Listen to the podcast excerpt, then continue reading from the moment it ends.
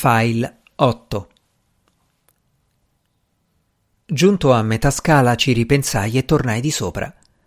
Feci il giro completo del laboratorio. Come ho detto, il corridoio gli correva intorno e dopo un centinaio di passi mi trovai dalla parte opposta, di fronte a una porta di vetro in tutto e per tutto simile alla precedente. Non provai neanche ad aprirla, sapevo già che era chiusa. Scrutai la parete plastificata alla ricerca di un finestrino o almeno di una fessura. L'idea di spiare Sartorius non mi sembrava affatto sconveniente. Ne avevo abbastanza di ipotesi, a questo punto volevo sapere la verità, anche se non ero affatto sicuro di riuscire a capirla. Mi venne in mente che le sale del laboratorio prendevano la luce da finestre poste sulla corazza superiore e che se fossi uscito all'esterno avrei forse potuto dare un'occhiata all'interno. Per farlo dovevo tornare di sotto e prendere lo scafandro e la bombola dell'ossigeno. Rimasi davanti alla scala chiedendomi se il gioco valesse la candela. Era molto probabile che i vetri fossero opachi, ma che alternativa mi restava? Scesi al livello intermedio, dove si trovava la stazione radio. Passandoci davanti, vidi che la porta era spalancata. Snout era in poltrona, esattamente come l'avevo lasciato.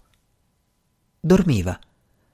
Al suono dei miei passi trasalì e aprì gli occhi. Ehi là, Kelvin, disse con voce rauca. Rimasi in silenzio. Allora, hai saputo qualcosa? Sì, risposi lentamente. Non è solo. Storse le labbra. Ma senti, è già qualcosa. Vuoi dire che ha ospiti? Non capisco perché non mi vogliate dire di che cosa si tratti osservai con finta noncuranza. Stando qui, prima o poi lo verrò comunque a sapere.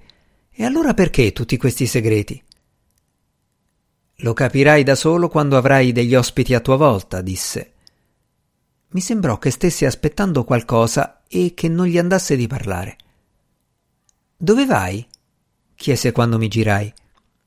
Usci senza rispondere. L'hangar dell'aeroporto era come l'avevo lasciato la mia capsula annerita si ergeva spalancata sul suo supporto.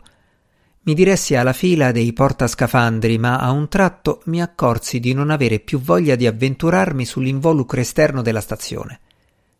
Feci dietro front e lungo la scala a chiocciola scesi giù, nei magazzini. Lo stretto corridoio appariva ingombro di bombole e di casse impilate una sull'altra. Illuminate dall'alto le nude pareti metalliche emanavano un bagliore bluastro. Dopo una decina di passi sul soffitto apparvero le tubazioni imbiancate di brina dell'impianto refrigeratore. Le seguì. Finivano in un manicotto dalla robusta guarnizione di plastica attraverso il quale si immettevano in un locale ermeticamente chiuso. Aprendo la pesante porta spessa due palmi e riquadrata di gomma, fui rivestito da un gelo che schiantava le ossa. Rabbrividì. Dal groviglio di serpentine brinate pendevano stalattiti di ghiaccio. Anche qui apparivano casse e contenitori velati di neve.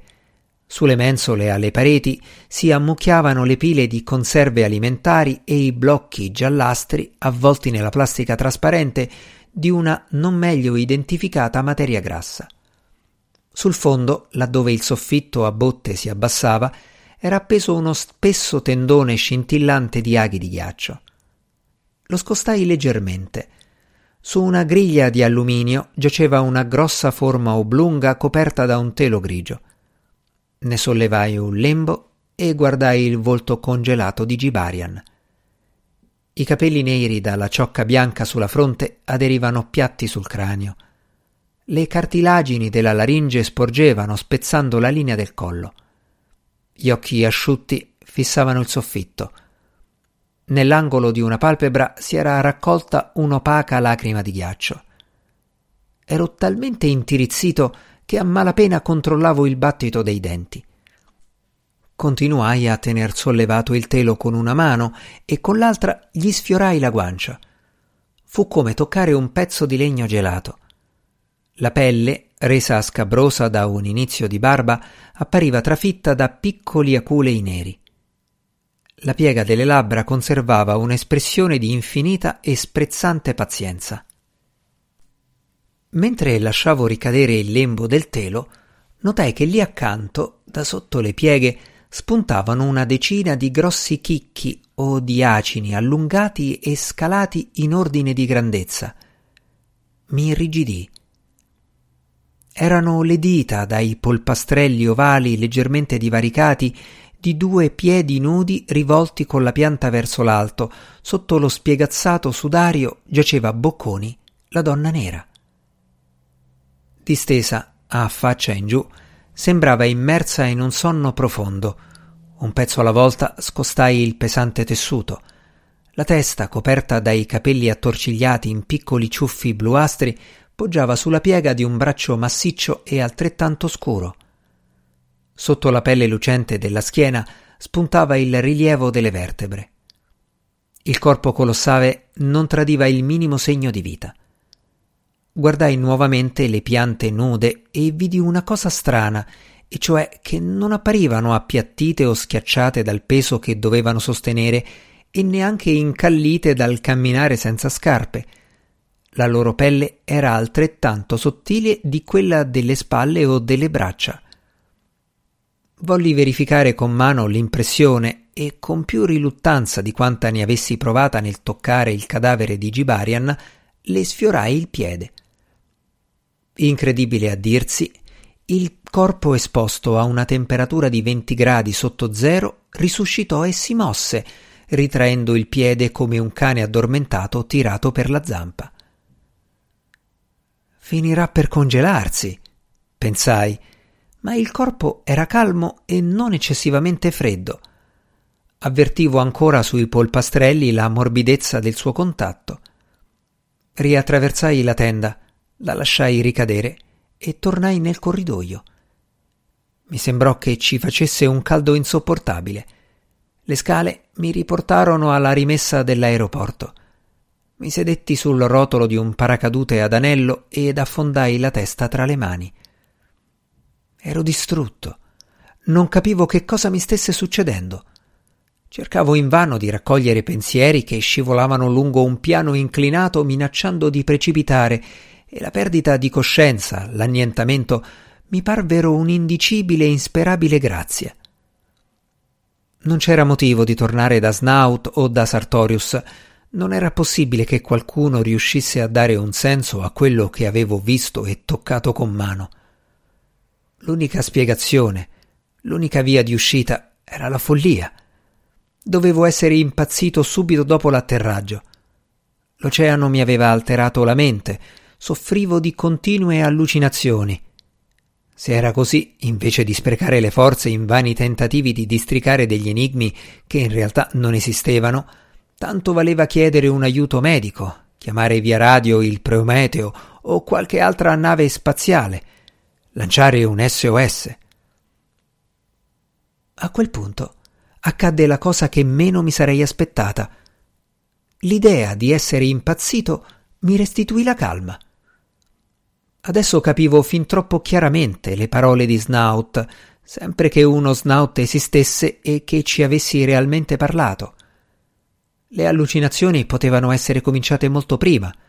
Forse mi trovavo ancora a bordo del Prometeo, in preda a un disturbo psichico, e tutto quello che avevo vissuto non era che il frutto della mia mente alterata. Ma se davvero ero malato, avrei potuto guarire e che, se non altro, mi concedeva quella vaga speranza di salvezza che in nessun modo riuscivo a intravedere negli ingarbugliati incubi delle poche ore vissute in quel posto. La prima cosa da fare era quindi di sottopormi a un esperimento logico, experimentum crucis, che mi dicesse se ero impazzito e quindi vittima di miraggi della mia immaginazione, o se, malgrado la loro assurdità e inverosimiglianza, le mie esperienze fossero reali. Così, riflettendo, fissavo il supporto metallico che sosteneva la struttura dell'aeroporto. Era un pilone di acciaio verniciato di verde pallido e fasciato di placche metalliche ricurve che saliva dal pavimento. In alcuni punti, a circa un metro da terra, la vernice appariva scrostata, probabilmente raschiata via dai carrelli portarazzi che vi passavano accanto. Toccai l'acciaio, lo scaldai un attimo con la mano, battei le dita contro la lamina di protezione. Poteva un miraggio raggiungere un simile grado di realtà? Forse sì, mi risposi. Dopotutto quello era il mio campo, sapevo di che cosa parlavo. Ma era possibile inventare un esperimento cruciale? Inizialmente propendevo per il no. La mia mente malata, ammesso che lo fosse davvero, avrebbe prodotto qualsiasi chimera le avessi chiesto. Dopotutto, non solo nelle malattie mentali, ma anche nel più banale dei sogni ci capita di discorrere con persone che nella vita non conosciamo, di porre loro delle domande e udirne le risposte, e sebbene quelle persone siano soltanto il frutto della nostra attività psichica, parti isolate e momentaneamente pseudo-autonome della nostra stessa psiche, fino al momento in cui nel sogno quelle persone non ci parlano, ignoriamo le parole che usciranno loro di bocca. E invece avremmo dovuto conoscerle, visto che erano state elaborate da quella parte isolata della nostra mente e che le avevamo inventate noi stessi per metterle in bocca di quei personaggi fittizi. Per cui, qualunque cosa avessi progettato e messo in atto, avrei sempre potuto dirmi di avere agito come appunto si agisce nei sogni. Se in realtà Snaut e Sartorius non esistevano, Sarebbe stato vano porre loro delle domande.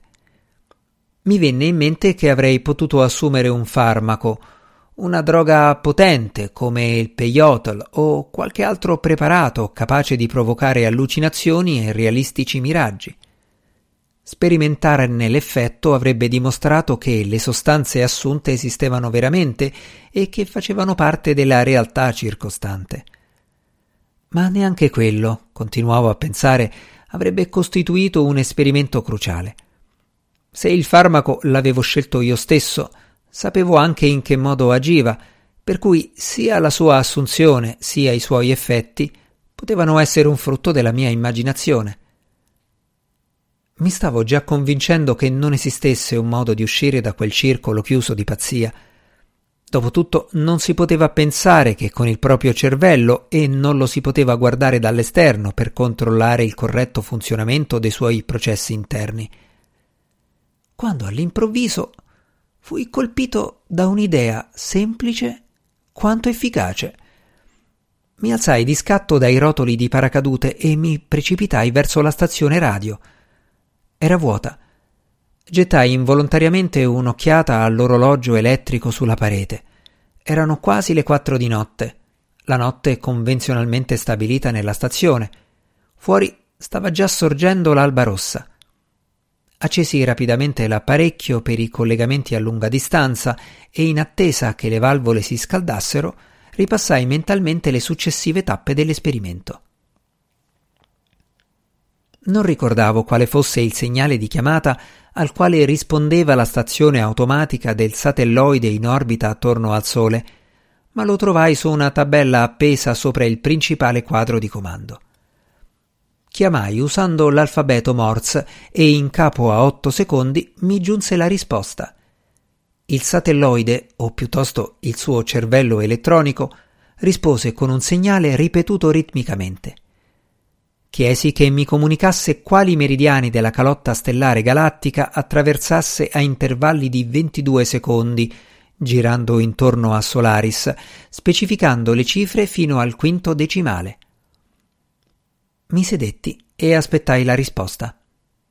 Arrivò dopo dieci minuti. Strappai il nastro di carta con impresso il risultato e, badando a non posarci gli occhi, lo nascosi in un cassetto. Portai dalla biblioteca le grandi mappe del cielo, le tavole logaritmiche, l'almanacco del moto giornaliero del satellite, qualche libro di consultazione e presi a cercare la risposta alla stessa domanda di prima.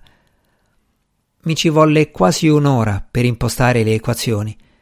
Erano secoli, forse, dall'esame di astronomia pratica all'università, che non facevo dei calcoli così complicati. Effettuai le operazioni sul grosso calcolatore della stazione. Il mio ragionamento era il seguente. Dalla carta del cielo avrei dovuto ottenere delle cifre leggermente diverse dai dati forniti dal satelloide. La differenza era dovuta al fatto che il satelloide era sottoposto a complicate perturbazioni per effetto delle forze gravitazionali di Solaris, dei suoi due soli orbitanti uno intorno all'altro e dei cambiamenti di gravitazione provocati dall'oceano. Una volta ottenute le due serie di cifre, quella fornita dal satelloide e quella calcolata teoricamente in base alla carta del cielo, avrei rettificato le mie operazioni. A quel punto i due gruppi di risultati avrebbero dovuto coincidere fino alla quarta cifra decimale. Le differenze, dovute all'imprevedibile azione dell'oceano, sarebbero apparse soltanto nella quinta. Se perfino le cifre fornite dal satelloide non erano realtà ma il frutto della mia mente alterata, non avrebbero potuto coincidere con i dati numerici della seconda serie. Per quanto alterata fosse la mia mente, in nessun caso sarebbe stata in grado di effettuare i conti eseguiti dal grosso calcolatore, in quanto la cosa avrebbe richiesto mesi e mesi di tempo. Per cui, se le cifre coincidevano, significava dire che il grosso calcolatore della stazione esisteva davvero e che me ne ero servito nella realtà e non nella fantasia. Con mani tremanti presi dal cassetto il nastro telegrafico e lo distesi accanto all'altro più largo uscito dal calcolatore. Come previsto, le due serie di cifre coincidevano fino al quarto decimale. Le differenze apparivano soltanto nel quinto. Rimisi i fogli nel cassetto. Dunque, il calcolatore esisteva indipendentemente da me. Di conseguenza erano reali anche la stazione e tutto quello che c'era dentro. Stavo già per chiudere il cassetto quando notai un pacco di fogli coperti di calcoli tracciati con mano febbrile. Li tirai fuori. Mi bastò un'occhiata per vedere che qualcuno aveva condotto il mio stesso esperimento. La sola differenza era che, invece dei dati relativi alla calotta stellare, aveva chiesto le misure dell'albedo di Solaris a intervalli di 40 secondi. Non ero pazzo. L'ultimo filo di speranza era svanito. Spensi l'emittente, bevi il brodo rimasto nel termos e andai a dormire.